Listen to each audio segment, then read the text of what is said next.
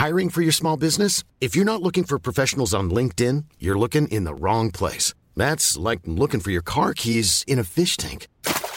LinkedIn helps you hire professionals you can't find anywhere else, even those who aren't actively searching for a new job but might be open to the perfect role. In a given month, over 70% of LinkedIn users don't even visit other leading job sites. So start looking in the right place. With LinkedIn, you can hire professionals like a professional. Post your free job on linkedin.com slash people today. Good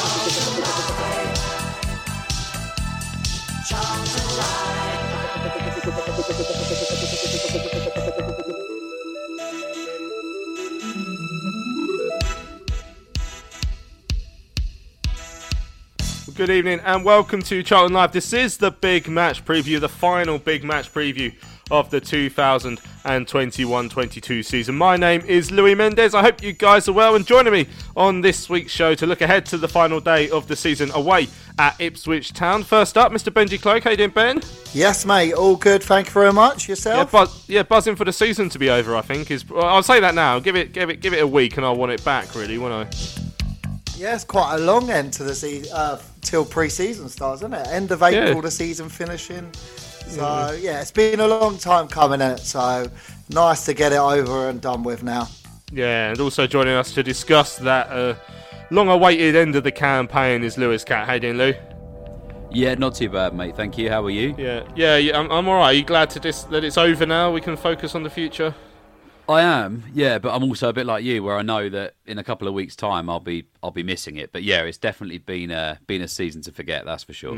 Yeah, we haven't even got the, uh, the the World Cup to look forward to. We've got to wait all the way to December. So I will have my hands full with a baby, I guess, but that's not as exciting as football, is it? Um, right, so on uh, this week's uh, big match preview, as I said, we'll look ahead to that game uh, with Ipswich later on. We're going to hear from Jacko with it being the last. Last uh, BMP of the show, uh, Jacko was uh, asked by Terry today to sort of have a look ahead, uh, or a look back, I should say, at the campaign uh, overall. So we're going to hear from Jacko on that, discuss a bit of that uh, ourselves. Uh, there was an award during the week for Deji Elerewe, the uh, League One Apprentice of the Year. So we're going to hear from Deji what that meant to him. We've got your emails and your free word reviews of the season as well coming up. I'm looking forward to, to that bit. I always love a bit of fan interaction on the show. And as you can imagine, some of the free word reviews. Uh, very much to the point. Uh, so we'll get to that later on. Don't forget the women's team playing at the Valley on Sunday. We're going to hear from Beth Rowe and Ella Rutherford uh, before that game uh, against Durham. And then, as I said, we'll look ahead to that match uh, with Ipswich. Hearing from uh, Jacko once more. I did ask him a little bit about um, Daniel Kanu as well during press day today. I know a few of you were curious to see if he might get slightly longer.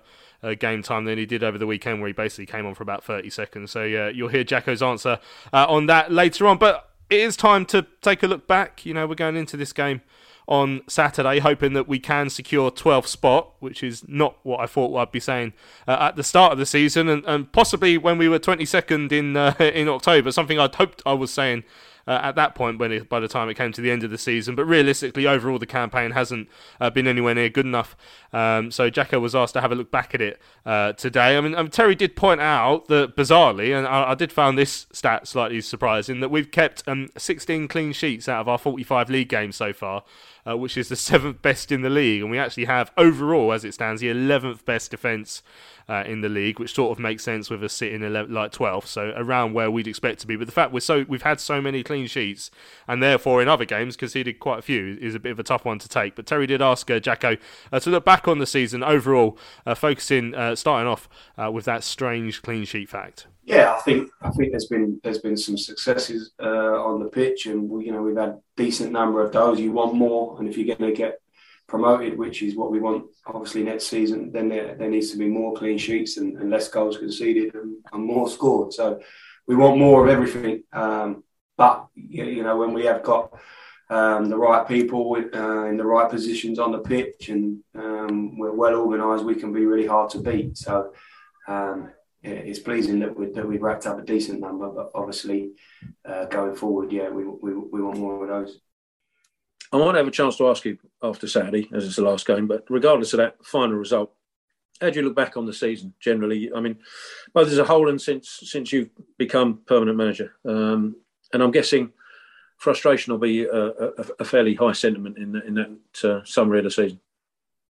Yeah, frustrated with, with a number of things. Obviously, uh, first and foremost, we haven't finished where we wanted to finish. We wanted to be up, up, up and around the uh, top two or certainly the top six, you know, to get into those playoff spots, but it wasn't to be. So uh, frustrating in that regard. Obviously, for me personally, you know, it'll always be the season that I look back on as my, my first in management. So um, there'll be some fondness. Uh, there'll be some really good memories of some really good wins and good play, and uh, obviously there'll be some lows as well. You know, with the, that sticky period where where we struggle to pick up points. Well, obviously, uh, you know, I think in the in the long run it will help. So, in summary, I think it's been a real sort of up and down season. Uh, frustrating as far as the, the club's concerned, and certainly some frustrations myself, but uh, also some um, some really pleasing, proud moments. You know, to, to, to lead the football team, and, and a lot of lessons learned as well, which is important um, for the future. I mean, I know. I mean, stats can um, mean a lot of things, and you can paint them in a different way. But um, you know, if you'd have been in charge, if your record had been um, there for the whole of the season, would have been closer to the playoff picture. I mean, you consider that 12 of the last 14 goals we've scored have been from players that missed about 30 games in total, or 35, I think, in total of, uh, through the season. So, had they been available, who knows? Yeah, I mean, I've spoke about that that a lot. You know, when, when you've got those types of players not available to you, it makes makes life a lot lot more difficult to pick up points. So, if they'd have stayed fit, who knows? you know, the proof's in the pudding that, that when they are fit, that, that we pick up results. So, certainly under myself, uh, we have. Uh, you know, that's there for everyone to see. So frustrating again that, that they didn't manage to stay fit and that we had so many players out, certain, especially sort of attacking ones out at, at, at the same time. But yeah, obviously that's part of football, getting injuries and stuff like that. You hope that you can ride it out. Unfortunately, because of the start that we had, you know, we couldn't afford to lose any any ground over that period, and we was unable to recover. So um, that's disappointing, but obviously, you know, encouraging as well that, that we know that when we do have those guys available, that uh, we're a good side. And I'm pretty much guessing work's already started, but um, it's going to be a busy summer for you and the team. I'm guessing that uh, it's something you've already started, and uh, are you still able to have a break? Yeah, yeah, I think it's important that you do have a break, you have a holiday. Um, you know you do need to to switch off from from football for for a period. Obviously, you're always working because you need to be available. You know, on the phone, on Zooms, uh, in person. You know, if need be as well. So.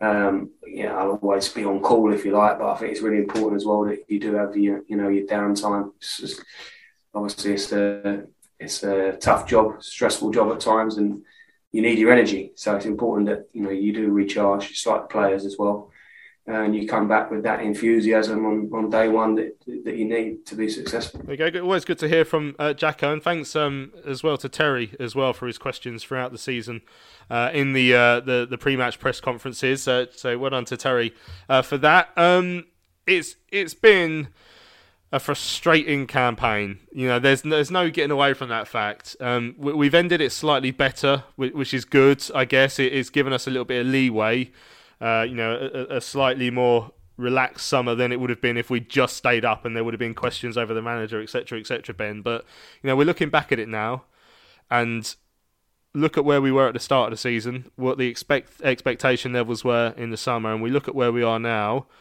And if you'd said after we'd drawn nil nil with Sheffield Wednesday on the first day, this is what's going to happen this season, I don't think many people would have been very happy.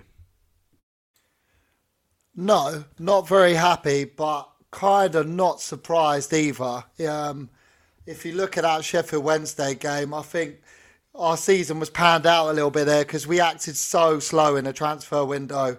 We should have already had a team raring to go for that game, and, and we didn't. I remember our bench was just full of youngsters, and you just thought, blimey, if we get. I mean, our first 11 looked good, but any injuries to that first 11, we were very depleted. And it took a while for the players to come in. Um, and then obviously we lost our manager. He got sacked, rightfully so, because the results just weren't good enough. We were getting thumped at home by Accrington and, and Bolton, and not just losing to these guys, they, they were the better side, um, and Cheltenham. Uh, so it was a very disappointing start. But as I said, I, I think that was due to a slow transfer window and not getting players in early enough. I think I remember Thomas saying stuff about we weren't uh, dealing with agents very well at the time. So from from there, I think if you would have asked me at the start of the summer, say after well after that last game against uh, Hull, then yes, very disappointed because Nigel Adkins said this will be us next season. We'll we'll be the ones celebrating getting promotion, and uh, unfortunately, we're now looking at 12th position to try and finish in. So, yeah, really disappointed because I expected to kick on. Last season, we finished really well. I look back at that Plymouth game when we beat them 6 0, and we thought, wow, look at this team play football. Some of the goals that night are brilliant. And, it, and it's Plymouth in the playoffs this season, not us. So, yeah, very disappointed. But as you said, we're trying to look at the positives now towards the end of this season to hopefully fire us on to next season. Mm. Uh, is that the biggest part of it for you, Lewis? The juxtaposition between the language used in the summer and the expectation and the way that we were built up and we thought it was going to happen. And I guess as the summer wore on, it became clear that perhaps we weren't going in that direction. And then, you know, the, the difference between what it felt like we were saying as a club and then obviously what has been delivered was so stark that that, that probably has um, been been the, one of the biggest disappointments we've had in a long time, considering this was the season that we had the stable ownership and we felt we were actually going to push on this season. So you know when when we had Roland. Promotion was great, but it was un- completely unexpected. Whereas this year, we, we came with that level of expectation that has never we, we've never come close to delivering on. Yeah, hundred uh, percent. You know, we we set the standards out very early, uh, with what we wanted to achieve. Like, as Benji said, the back end of last season was very impressive. Nigel came in um, and sort of we looked like a really, you know, a, a, squad capable of, of winning promotion. We just missed out on the playoffs, and you know, as Benji said, talking about you know that's going to be us next season. I think we all kind of believe that it could be, and I think that positivity that carried the with the new ownership, with fans getting back into stadiums after COVID, it felt like a really you know a really positive time after all the difficulties we had been through. And then the summer comes around and we start fairly slowly. And I think at the start we probably maybe expected that or could at least accept that because of everything that happened with COVID and and contract situations and things like that, budgets. But you know the recruitment really, given that there was a lot of work to be done, for me it wasn't good enough from the off.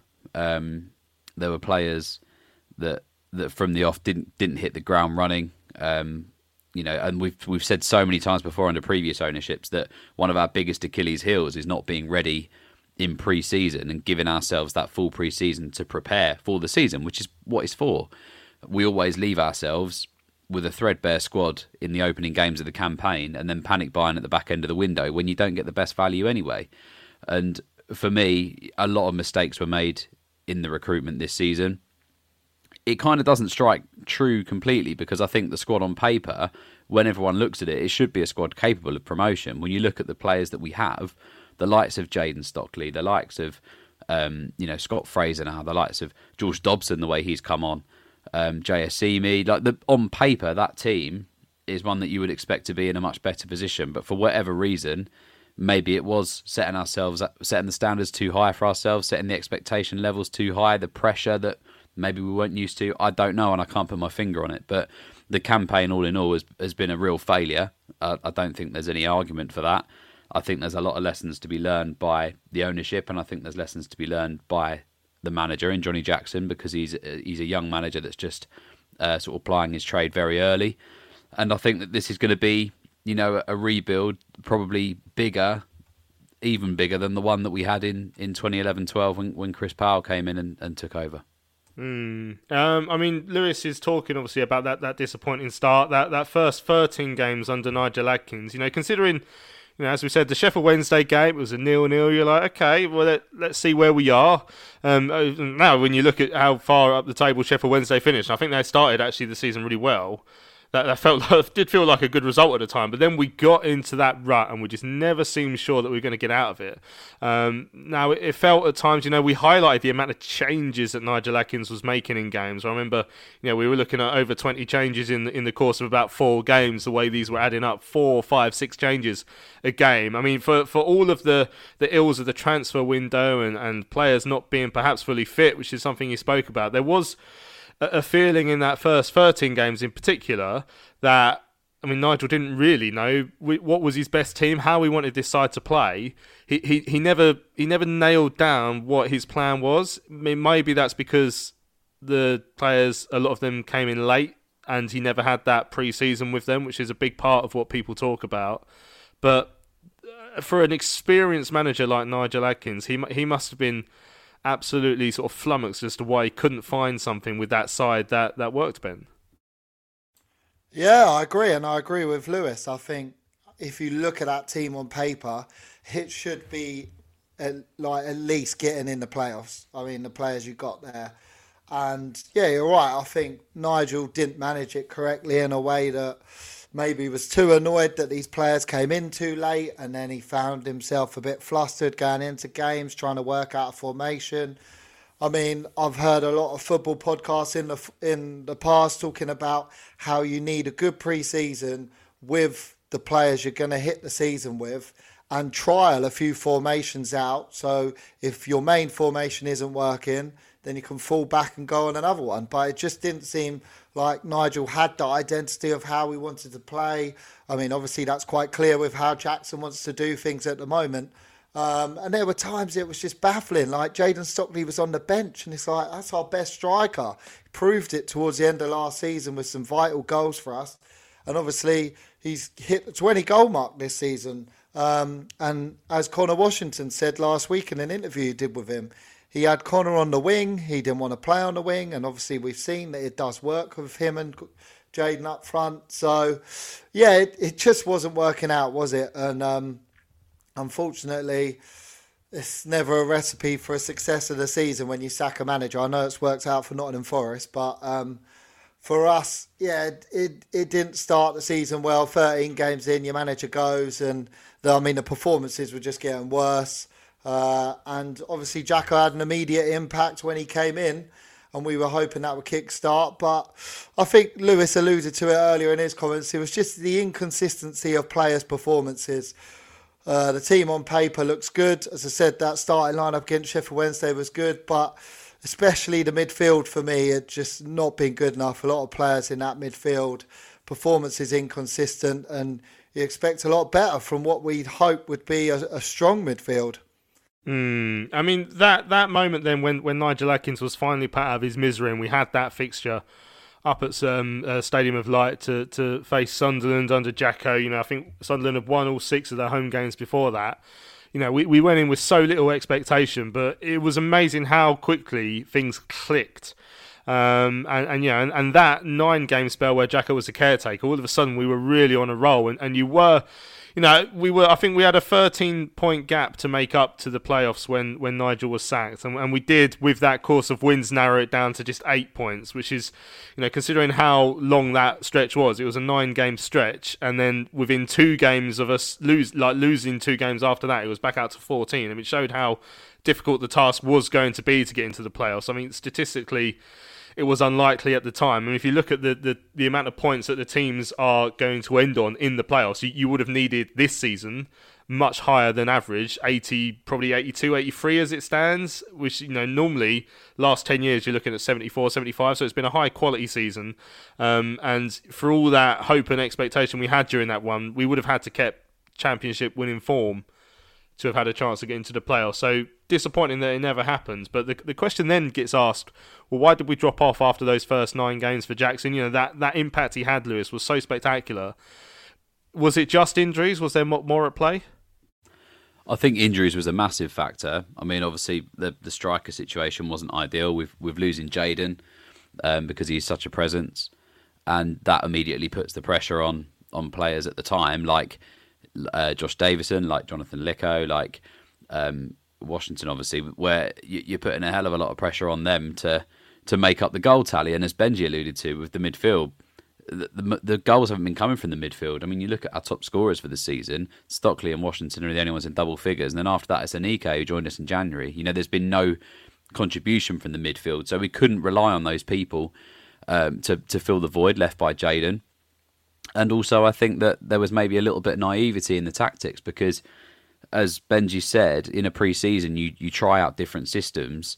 And if that system doesn't work, then you change it. And I think one of the criticisms since Johnny's taken over is that the the five at the back, you know, whatever we want to call it, has three sometimes yeah, the three at the back, the five at the back, whatever we want to call it, has sometimes uh, been a tad uh, stubborn, I suppose. There, there have been games where maybe it's it's notably not been working, and when we've made substitutions, we've not made substitutions and changed the system. We've changed, you know, we've just changed the personnel, and, and maybe they've not been the best personnel suited to that system you know, Johnny's inherited a squad from from Nigel that was brought in to play a completely different way, and maybe at times we we should have changed it around to try and make ourselves a little bit, you know, more surprising. You know, people figured out how we were going to play after those initial impact games we had. You know, from Sunderland onwards up until sort of late December when the injuries really hit people sussed us out and, and there was no plan B. It was like, well, we know Charlton are going to line up like this and we know this is how they're going to do it. One, because these are the players they have to do it and they can't do anything else. And two, because that's all they've done. And it it felt a little bit like we weren't, you know, turning up and surprising teams. Sometimes it was all very close to the chest under Bowyer. We we sort of adapt and play ways to, you know, we'd go away from home and we'd adapt to another another system to try and suit our opponents. But this time we've we've stuck very stubborn, and I think that has been our downfall in some of the games. But you know, Jacko is a new manager coming in. I, you know, I'm fully behind him for next season. I think you know the summer is key and critical, and it does ring true massively of how you know it's very similar. I think we've said before it's deja vu of when Paoli took over, where you know you look back at that Dagenham game and the low of that and how we kicked on. You know, there's been so many times at the latter stage of this season where it's that's felt almost like deja vu, and we had that low again.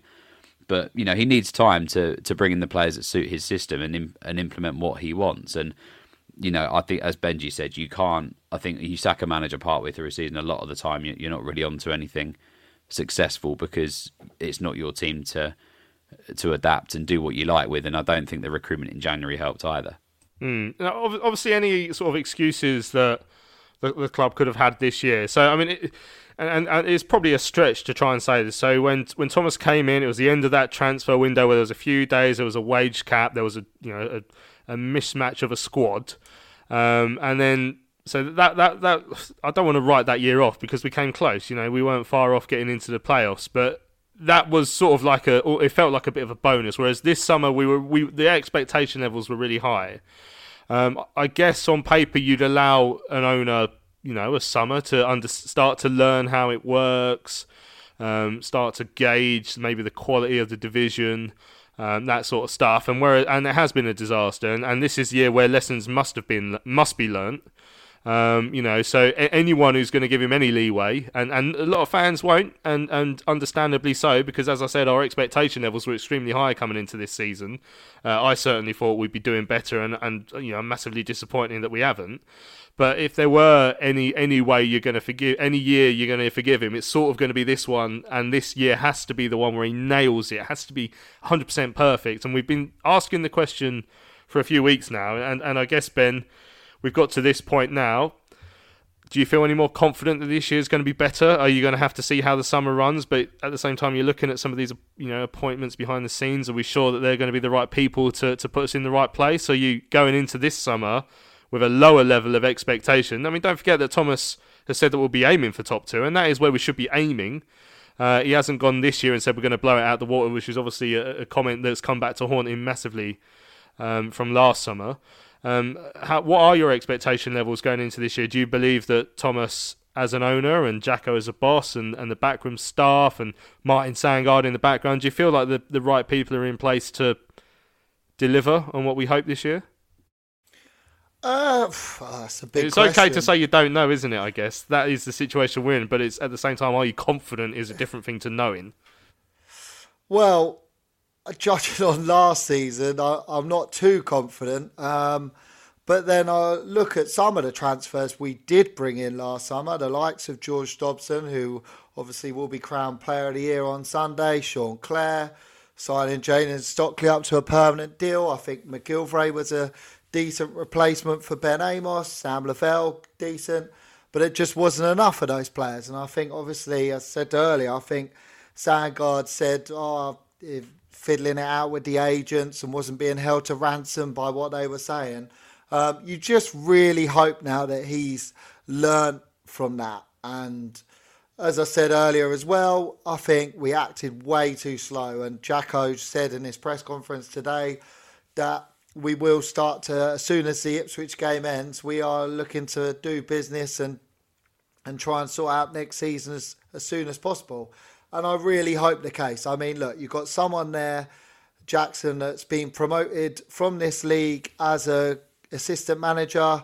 He's been promoted as a player, as a captain, so he knows what it takes.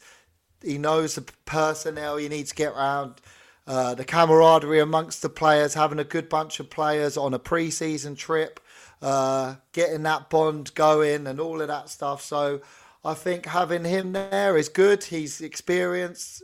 Uh, he knows what it takes to get up from this division. Um, I know Lewis said earlier he thinks it might be a bigger job than under Chris Powell, but I don't see that as much. I, I think we've got a good spine to the squad, as as we said earlier the clean sheets as well. I know a lot of the defence are either out of contract or whatever, but if if you said to me now that Sean Clare, Lavelle, MacGillivray are going to be part of that defence first game of next season, I'll be happy with that. Uh, Dobson sitting in front, just add into that. But yeah, look, it's ah, oh, the proof will be in the pudding, as they say. But hopefully, we do act as, as early as possible and pick up some good free transfers, as we did with someone like George Dobson MacGillivray and um, and can kick on. Am I hopeful? Uh, I think there still needs to be another position at the club that someone who else is a bit more experienced. Um, you mentioned Martin Sandgaard. I'm not going to sit here and have a go at him or anything like that because I don't think he's done much to have a go at yet. But if there's some uh, a more experienced person now. Hopefully, Gallen gets given the reins a bit more and, and is able to point us in the right direction because we know with that year we went up with Lee Bowyer, he got in some great players, especially loans that season. So, which, as Lewis just said, January window was very disappointing for loans. Uh, and we've done well with the loans before when you think of Bielik and Cullen. Uh, Jay Dasilva in years gone by, and this year our loans have been very poor. So Mm. I think, yeah, that's to be worked on definitely. There we go. Right, well, we've had a, a, quick look back at the season as we go into the final game uh, of the campaign. We'll speak more, of course, at the uh, Player of the Year dinner uh, this Sunday. Uh, so keep your eyes peeled for that special pod that will be dropping at some point overnight uh, on Sunday, where we'll be uh, packed with player interviews as well. Always my favourite show uh, of the season, up with the uh, the Christmas special, and uh, be the first time we've actually had an in person Player of the Year dinner since 2019, I think, since the playoff final season. So it should be uh, an interesting one. Looking ple- uh, looking forward to getting back out there. Right, something that uh, good that has happened this week. Deji Elerewe was awarded with the EFL League One Apprentice of the Year. There was a fancy dinner on I think it was Sunday night that, that he had that, or it might have been Monday night. So he was given the award. he was there, as was Steve Avery uh, as well. The two of them uh, were asked uh, about the award. First up is Deji. Uh, on uh, how it feels to get that, that particular award. Oh, no, it feels great, honestly. Like I was nervous at the start, but now when I got it, I feel amazing. Yeah. Let's talk about you sort of on the pitch. That you've played quite a few minutes this season. How has that been, sort of adjusting to uh, the first team? No, it's been surreal. It's been adjusting to first team environment because playing 18s and stuff, it's very good. But first team is very different. Um, thank, I want to thank the, the, the gaffer, uh, John Jackson, and um, also the old man gaffer, uh, Jack, and give me opportunities to play. I think you were under 18s captain as well. Yeah, you what, what qualities do you think you have that you you know you were able to get that sort of honour? Yeah, I think I lead my team well. I think I use my voice um, to lead players and bring, bring, bring up players in my team as well. Um, my also my, my height kind of helps me as well. Like when I talk to people, they kind of try try not they kind of understand it a lot also being a centre back as well kind of helped me to lead the team from the front. Yeah, obviously off the pitch as well. You know, part of this award is about the work that you yeah. do in the classroom. Uh, how have you found you know, that side of things? I found it very, very good. That's testament to um, Joe Francis, head of education at Charlton. He's very helped, helped push me to do A level maths as well, and also do very well in the BTEC course as well. Yeah, so obviously A levels, yeah. not many apprentices yeah. take on the A level as well. How have you found that balance? Um, at first, it was very stressful, to be honest. But after a while, you get used to it, and I found it very good because doing A levels always adds stuff to your remix. Yeah, does that help to actually have a distraction away from the game that you've, you've got something to focus on? Yeah, definitely. Because when you don't have, when, you, when you're doing A level maths, you have to you don't have that much free time. So it's also like basically like being at school again. So you're just doing maths to at the end goal do an exam and get a grade. I know the club has quite a good personal development, life skills sort of program as well. How have those sort of workshops and sessions uh, been? Yeah, we do player care, which is led by um, Bradley, well, my player care officer, which is also Steve is also there as well. Um, it's really it's really helpful for us because it helps us to understand how a player is is um, useful and how, how, how to like take care of your body well-being and mentally as well.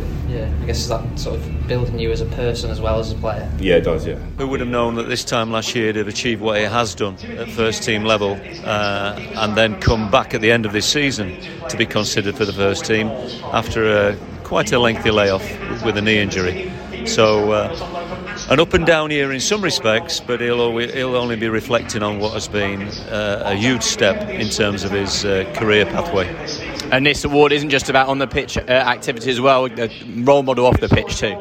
He absolutely is. He's a role model to his, his peers uh, within his group uh, because he's such a such a consistent individual day in day out in terms of his dedication, uh, his willingness to learn and practice hard. Um, there's never too many. He doesn't get too high. He doesn't get too low. He's a very stable uh, individual, and I think that will stand him in good stead throughout his career. And a tribute to the environment he's in and the people he works with. Yes, indeed, because uh, this is not just about uh, what you've achieved through the football staff's input, but through the the education which Joe Francis uh, has contributed to enormously with him, um, the player care side of the club as well, uh, that I know Deji buys into uh, enormously well uh, in terms of the mental qualities that are required to become a professional footballer. So he's been in our environment since under 12 so he's, again he's another example of our belief in long-term development for players uh, and the, it's so it's so rewarding when you get somebody come through from such a young age as Deji right through to where he is now and and uh, listen he's got a lot more to develop and he knows that but he will yeah, really well done to to Deji Elerewe. Um, you know, he's, he's, he's, a young man, isn't he? When, when he's a player of his age, you know, he just came into absolute life in in the um, the pre-season really. I, I was at Fulham on uh, Tuesday night working, and it reminded me of that pre-season game we had there, uh, where he came on for the last 15, 20 minutes, if I remember rightly, and was marking uh, Mitrovic. Uh, you know, it must have been some experience for, for him, and and he's gone on to make you know made a handful of of uh, League One appearances, free off the bench. Uh, two starts in the FA Cup, one start in the League Cup, and, and four starts in the Papa John's, along with a, a substitute appearance as well. So, I mean, that, that, you ease him in at this stage, Lewis. But you must be so pleased with how how his the start of his career is going. We've got him on a contract, didn't we, in the summer, um, and, and, really one for the future. But again, it's just another sort of feather in the cap of of the uh, the Charlton Academy and how they bring through the scholars when they're they're sort of at that age. Yeah, hundred percent. I think he's been, you know, he's been great. The the times we've seen him, he's uh, very confident. You think for his age, and as you say, that experience playing at Fulham at pre-season, marking a player like Mitrovic, who's gone on to score forty plus goals this season, um, and play well against him as well, is um, is a real a real testament. And like you say, another another um, recognition for our fantastic academy, and, and he's somebody that I hope that we see you know, next season we're talking about it already. You know, hopefully we see him in and around the first team a bit more. Um, hopefully he gets a pre-season um, under him as well with the first team. And it's, you know, as Benji said, we're we're short on defenders already for next season with with players out of contract, etc. We don't know who's going to be staying, so you know there could be a, more of a role for him next season if if he has a decent pre-season. So yeah, really happy for Deji. Definitely deserved. Excellent stuff. Right, let's have a break here on Charlton Live at the big match preview. When we come back, we'll come to your messages, uh, including your free word reviews of the campaign. One size fits all seemed like a good idea for clothes. Nice dress. Uh, it's a it's a t-shirt Until you tried it on. Same goes for your healthcare.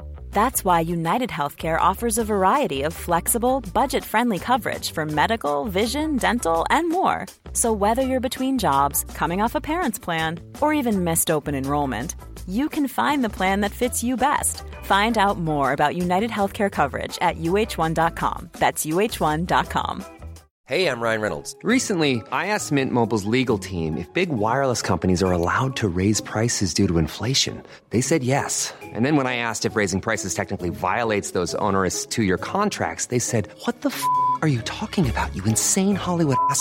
So to recap, we're cutting the price of Mint Unlimited from $30 a month to just $15 a month. Give it a try at mintmobile.com slash switch. $45 up front for three months plus taxes and fees. Promo rate for new customers for limited time. Unlimited more than 40 gigabytes per month. Slows. Full terms at mintmobile.com.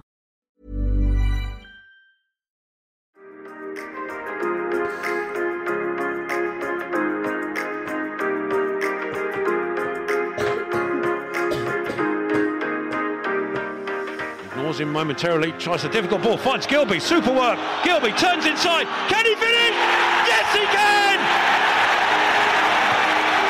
Super goal from Charlton. Just when you thought that ball from Lee was too complicated, too difficult, he picks out Alex Gilbey. It has superb, superbly well to hold his man off and drills it to the right hand side. His right hand side gives Wharton no chance at all. And Charlton surely now put the game to bed.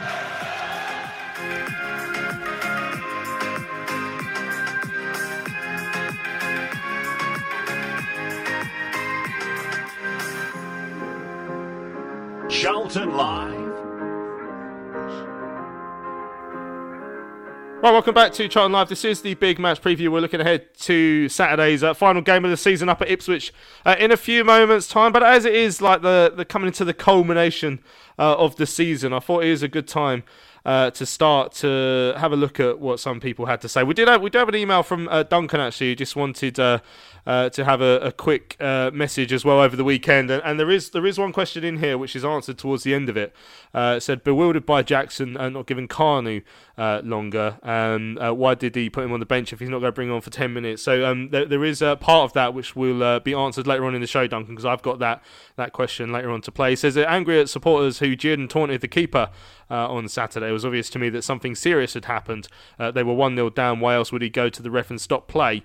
if he heard racist abuse, and I applaud the stance he took and for the ref uh, for refusing to start play until the supporter uh, was removed. Now, obviously, we know since this email has been sent that the, the wrong supporter was removed and is still being uh, investigated. But he says there's been a worrying trend uh, in behaviour as some of our fans in the lower covered end uh, with objects being thrown at opposition players as well uh, in previous games. He says fingers crossed for the next season, both on and off the pitch. And that's from Duncan. Thank you uh, very much for your dunk, uh, for your message there, Duncan. Right, so three word reviews uh, of the campaign. Now this is uh, a bit of fun. I thought it'd be a nice way to sort of look back at. Uh, the season and, and, keep things brief. So just uh, bear in mind that some of them are a little blue as well. So um, you may hear the beat machine coming out a few times. But let's have a look at some of them. So Simon said it was an improvement without Nigel. I think that's fair. Helena says we must try harder. Uh, although then adds that they ha- she has re- uh, renewed her season ticket, ever the optimist. Uh, ben says over promised and then undelivered. Essex Addict says addicts to mediocrity uh, which I think is fair. Will says overpromised, uh, under delivered as well. Uh, Spenny uh, says average at best. Uh, Michael says positivity, disappointment, positivity. Uh, Callum says absolutely painful. Um, Chris Collingwood says uh, Babycham, not champagne. Uh, Sam Latchford said false promise, uh, lies. John says a ing, which is one way of uh, splitting up one word into three words. Emma says uh, could be better, although then did add her game too, which of course we had on the show a few weeks ago. Uh, Emma and Tash talking about that. Glenn says it was a load of rubbish. Lord Les has sort of cheated a little bit because he sent in four three word reviews, so he sent in effectively a 12 word review, but he says up and down, waste of time, pile of shit up the addicts. Uh, Neil says, uh, Hallelujah, uh, it's over. Uh, Dean says, absolute dog uh, long, painful Dobson. That's from Jono. I don't know if I hope he's not showing off about the, the length of, of his Dobson. I hope it doesn't hurt too much. Um, uh, Vic says a letdown. Uh, Martin said should do better. Uh, the fifth man says underwhelming. That's it. Uh, CFC Facts and Stats says not so good. Uh, Steve Kennedy says where's Niall John? And uh, Jonathan Grade uh, says could do uh, better. Oliver says it could have been worse, which it could, it could be worse, I guess, but it, it certainly could have been a lot better. Um, and uh, Elizabeth uh, has emailed in as well. It was uninspiring, unpredictable, and unimaginative as well. And then uh, adds, keep up the good work, boys. Love the show. Uh, we've really needed it this season as the football has been so boring. Season tickets bought, the triumph of hope over adversity. Uh, we must do a better next season, surely. That's uh, your free word reviews uh, of the campaign. Boys, I don't know if you've had a chance to think of your free word reviews. I mean, it's a tough one to sum up. I was expecting a few more times I'd have to get the bleep machine out because it has been such a disappointing campaign. Um, but if you could sum it up in three words, Lewis, which way would you go? Oh, uh, disappointing, underwhelming, and shit. that, that's probably fair. Um, ben, I mean, uh, Craig Redmond's just added poor transfer activity. That does, yeah, arguably sum up part of the problem. Uh, ben, if you had to sum it up in three words yourself, I'd say slow because of the start of the season transfer. What about 15 words already? Uh, slow, inconsistent, Dobson. there we End go. it on a positive. Yeah, Is it- we that go. sounds like that's what Nigel Adkins thought of George Dobson, actually. yeah, yeah. I mean, that is one of the big questions. I would try maybe if we get George on on uh, Sunday at the Player of the Year dinner, we would try and put him on the spot. But I mean, that does that does pose the question, and we we spoke about earlier, Lewis, about Nigel Adkins' sort of decision making at times and not knowing his best side. But it is a bit weird that he couldn't look like a, a gift horse in the mouth when it came to George Dobson. It, it's honestly it's the most baffling thing I think to come out of the entire season, which is saying something. But for I mean, fair play to, to George Dobson because you know he came back into that side under Jacko, and you know I think this it's probably got to be the most one sided Player of the Year argument for as long as I can remember. So I don't know what Adkins didn't see in him, but you know Johnny's seen it, and it's been you know the benefit's been with us and. If he wins the award on Sunday, which I think he will, then it's it's totally deserved. I'm I'm a massive massive fan of George Dobson. Yeah, he certainly has a, had a, a very impressive season. Now, also on Sunday, before the uh, Player of the Year dinner, uh, there is a game of women's football uh, at the ground. Charlton women are taking on uh, Durham at the Valley. Beth Rowe and Ella Rutherford were asked to look ahead to the game. It's a massive opportunity for us to play at the home of Charlton, and being sat here right now, um, you know, it's starting to feel real. Um, so yeah, I'm really privileged and really excited to, to play here. Being as a one club approach, um, it's nice to now come under that and be able to play here and hopefully get as many fans down as possible.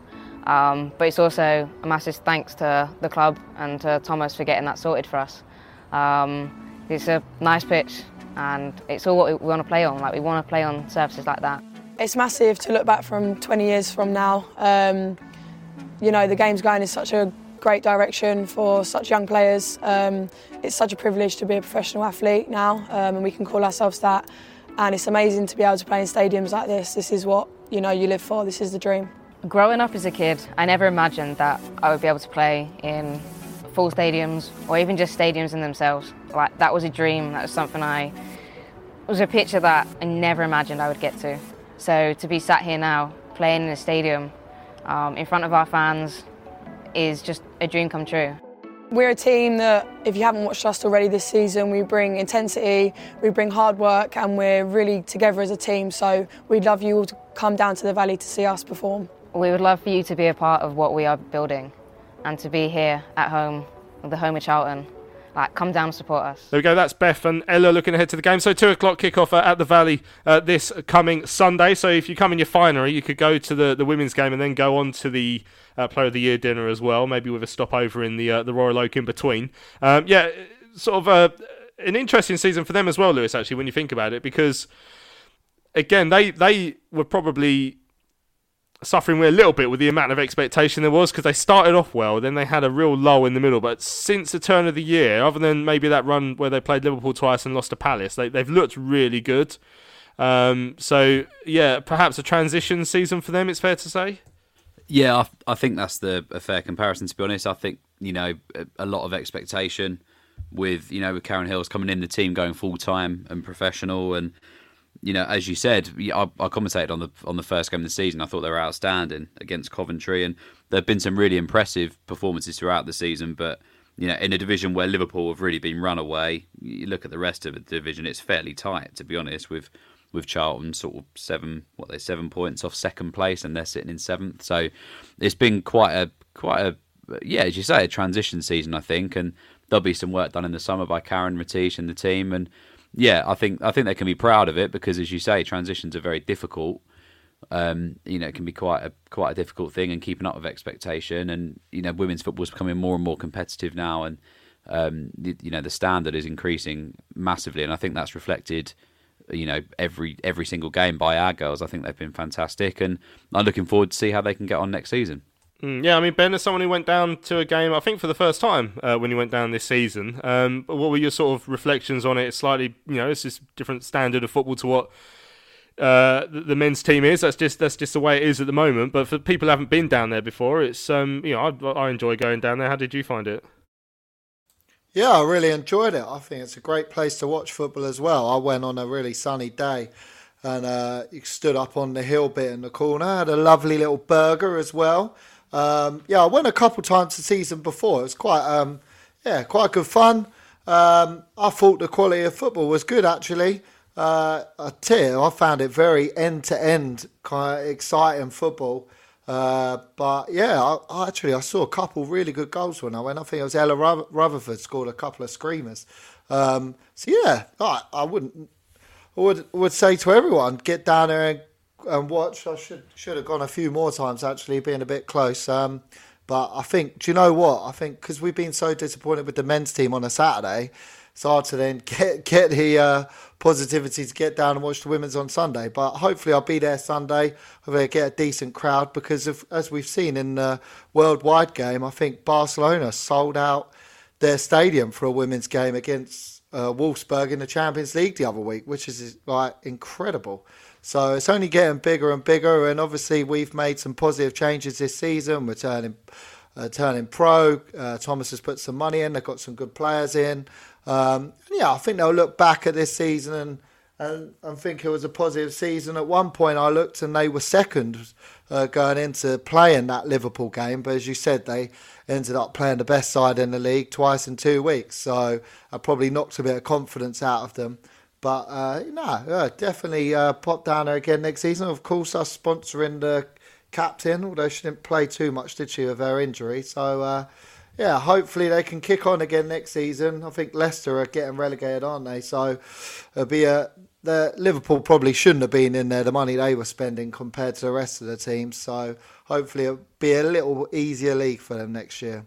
Excellent stuff. Right, let's uh, have a look ahead then to the final game uh, of the season. We've spoken about the campaign uh, as a whole, but we do have to finish it off with a, a tricky looking away tie uh, at Ipswich Town. another side, I'd say, who would be very disappointed with how their campaign uh, has turned out, considering if we sort of hark back to last uh, last summer, we were speaking about them and Wigan being the uh, the big spenders. Now Wigan not quite mathematically promoted yet, but they will be going up and probably uh, as champions.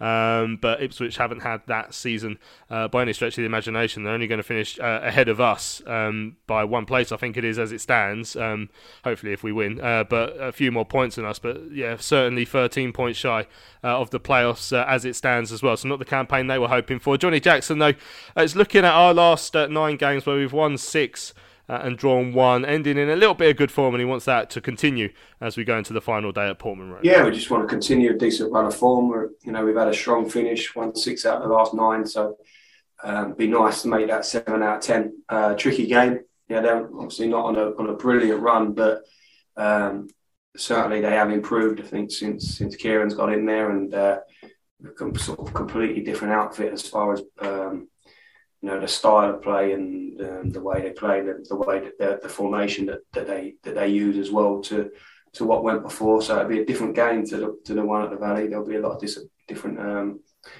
personnel as well. But yeah, it's a, it's a good game. I think it'll be a good game. Obviously, they're big club at this level. Be be a big crowd. I know we're taking uh, a big crowd out there as well, and um, yeah, I mean, he'll be. Uh, they've got nothing to lose as far as um, league placing goes, neither have we. So um, should have the makings of a good game.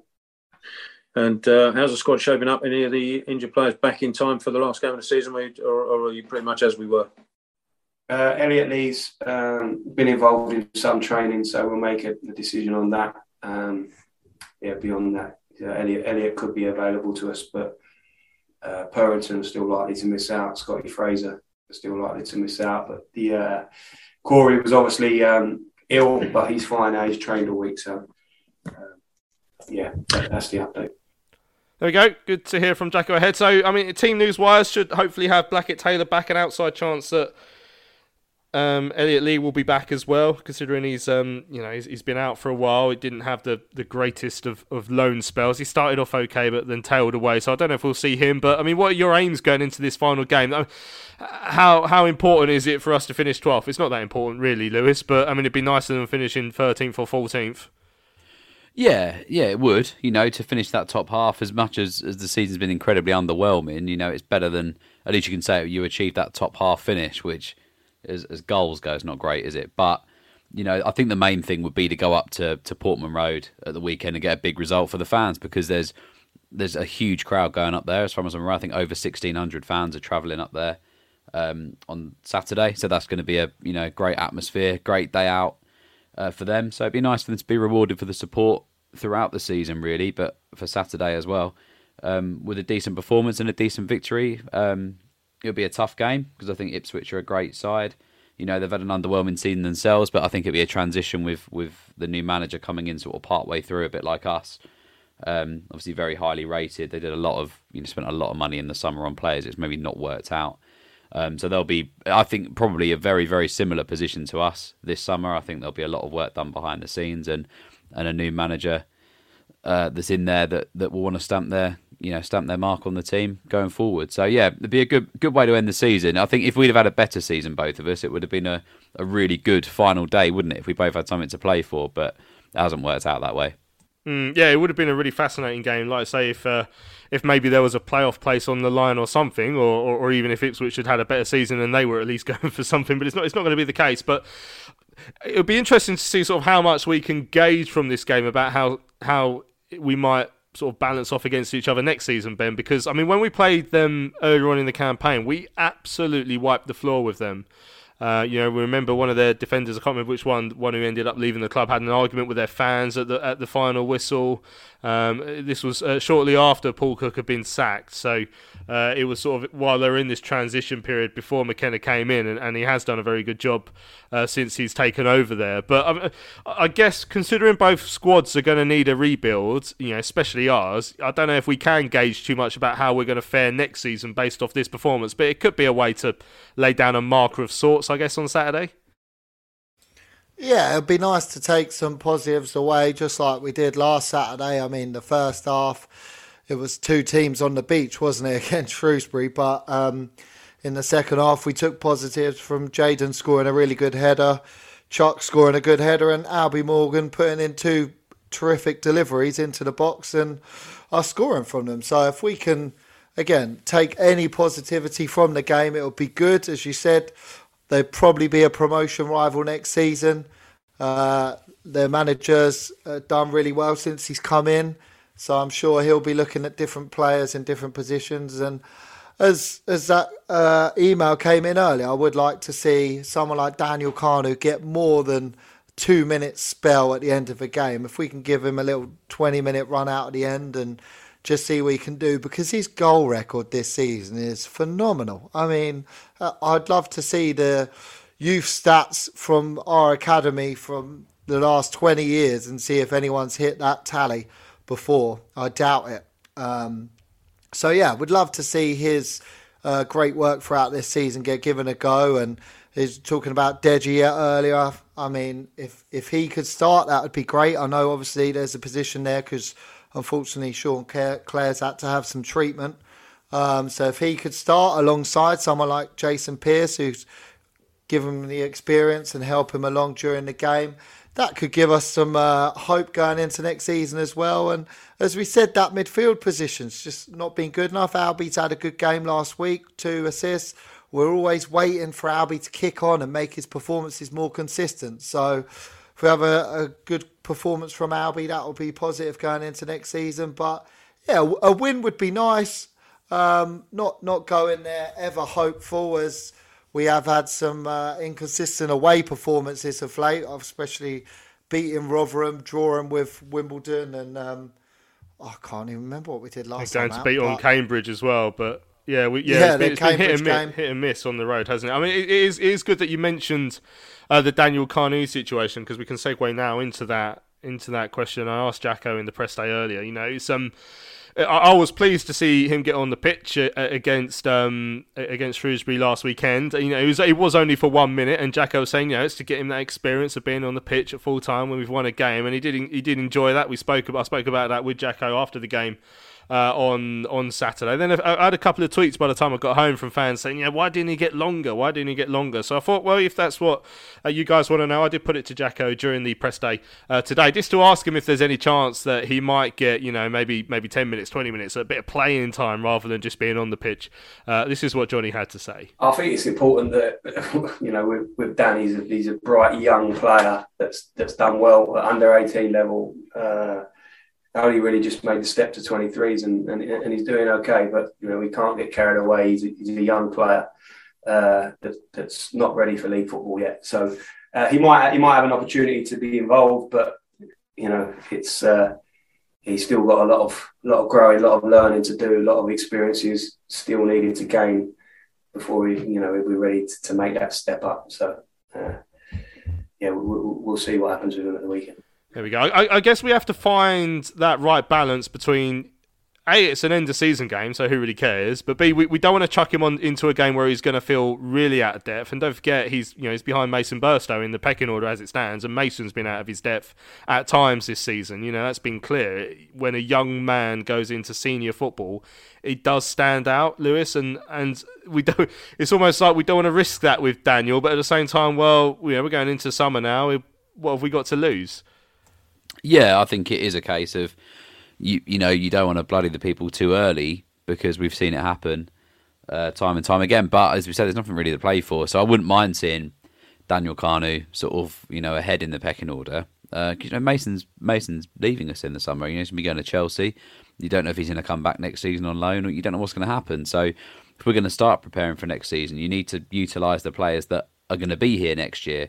You know, use this as an opportunity to to play a system you might want to next year with the players you have in mind about keeping, uh, and see how they get on. I, I think we need to prioritise that now. Um, so yeah, you know, for me, I'd like I'd like Kanu to get to get more minutes. I you know I can't see him taking taking Stockley or, or Washington at the starting eleven, but I you know I'd like to see, as Benji said, get get Dan Kanu in there for you know twenty minutes, half an hour or so, because you know we've got nothing to lose. And the same with Deji. I wouldn't mind seeing Deji get some minutes either.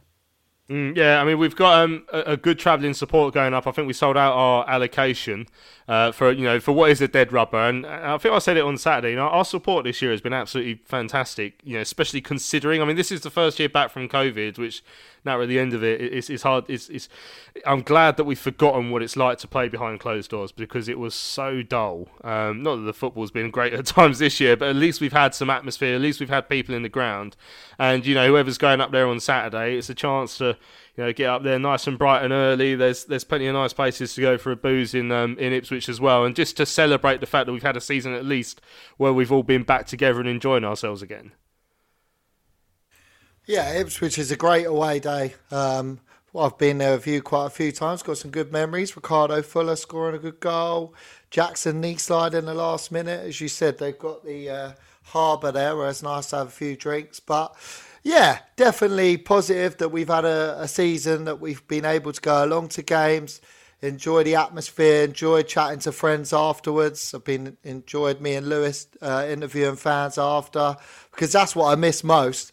I think after a game, you kind of could just turn off the telly and not have that debrief afterwards and chat to people and all that kind of stuff. And, and the Northern away days, love them as well. Whereas we've enjoyed a few good ones, Sunderland, Burton.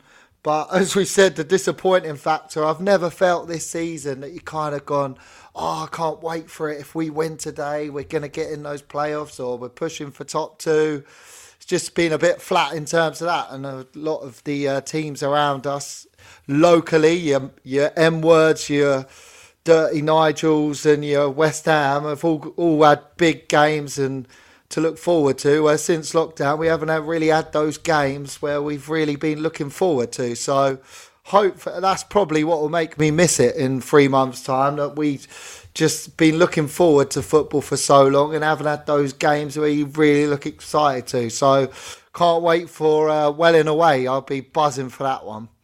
Mm, yeah, excellent stuff. Well, it's one last radio on the weekend. Make sure you enjoy yourselves if you're heading up uh, to Portman Road uh, sign off the season, hopefully with a bang. At least we'll be signing it off, putting a line underneath it, uh, and uh, bringing a disappointing campaign uh, to an end. Right, thanks uh, for those of you who've listened to, to this evening's show. Don't forget, then on Sunday uh, we'll be recording our podcast at the Player of the Year dinner. So don't don't worry about sending in emails or tweets or anything during the show because we won't be doing that. We'll have loads of interviews with with players and, and hopefully the manager as well.